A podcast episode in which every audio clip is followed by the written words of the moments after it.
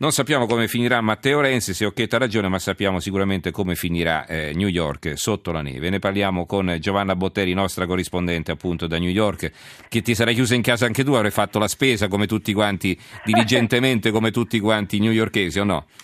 Ma noi dobbiamo sfidare gli eventi per continuare a contare quello che succede, ma diciamo che per noi la, la deadline scatta questa sera alle 11 quando in Italia saranno le 5 del mattino perché è quella l'ora in cui hanno deciso di fermare tutto, veramente la città si ferma, non ci saranno più mezzi pubblici, non ci sarà più assolutamente niente, soprattutto non si potrà circolare nelle strade, se verrai preso, fermato a circolare nelle strade senza autorizzazione e avranno l'autorizzazione soltanto le ambulanze e i poliziotti, puoi essere immediatamente arrestato e incriminato. La situazione è veramente grave, eh, il sindaco di New York non l'ha nascosta, ha parlato di un pugno come quando arriverà la tempesta, che sarà così forte come un pugno quando ti prende di sorpresa. Tutto, tutto, tutto chiuso domani, scuole, mezzi pubblici, cancellati 8.000 uh, voli, non si potrà circolare, insomma una, una, veramente una situazione uh, difficile per quella che eh, sembra essere la tempesta più grossa, più grave, più pericolosa mai registrata nella storia di New York, che è una città abituata alla neve, alle tempeste, al freddo e ultimamente anche agli uragani.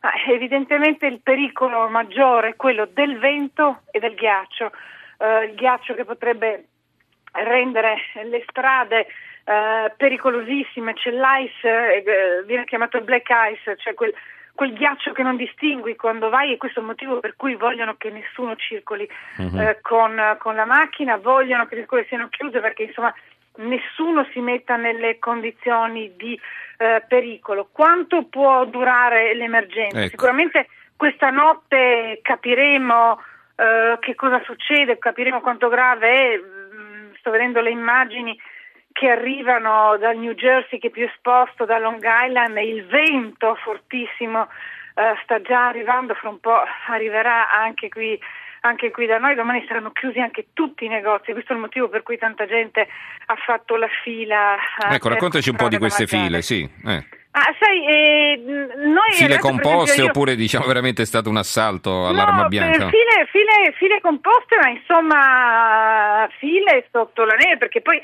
oggi è già arrivata la neve, mm-hmm. è arrivato mezzo metro uh, di neve, quindi file, file sotto la neve, ma tutti, ad esempio, il, il supermercato dove compro da mangiare ha fatto, ha fatto, un annuncio, ha mandato le mail dicendo che oggi sarebbe stato aperto e domani sarebbe stato chiuso, quindi il messaggio era anche abbastanza, eh, abbastanza chiaro. Poi c'è, c'è sempre il fattore, il fattore, panico per cui la gente dice oddio eh, adesso si parla di mercoledì, si parla di, di giovedì e quindi eh, inevitabilmente i primi hanno fatto scorte, gli ultimi hanno preso quello che c'era perché a me non c'era più niente eh, sugli scaffali. Quando andrò mm-hmm. a fare la spesa io farò un'ora, non troverò eh, Ti metterai a dieta, dai, non ne hai bisogno, ma insomma, eh, starai un po'.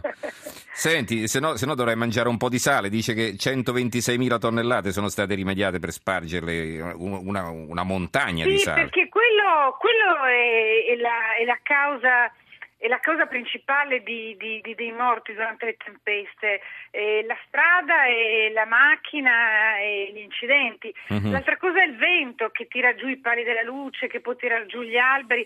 Insomma, è evidente che chiedendo a tutti di restare a casa, di non muoversi, si cerca di ridurre al minimo l'esposizione eh, al pericolo con le scuole chiuse eh, e, e, tutto quanto. Comunque mh, sono stati sia Cuomo che Di Blasio assolutamente perentori, tutti quelli che verranno trovati in giro possono essere immediatamente arrestati. Mm-hmm.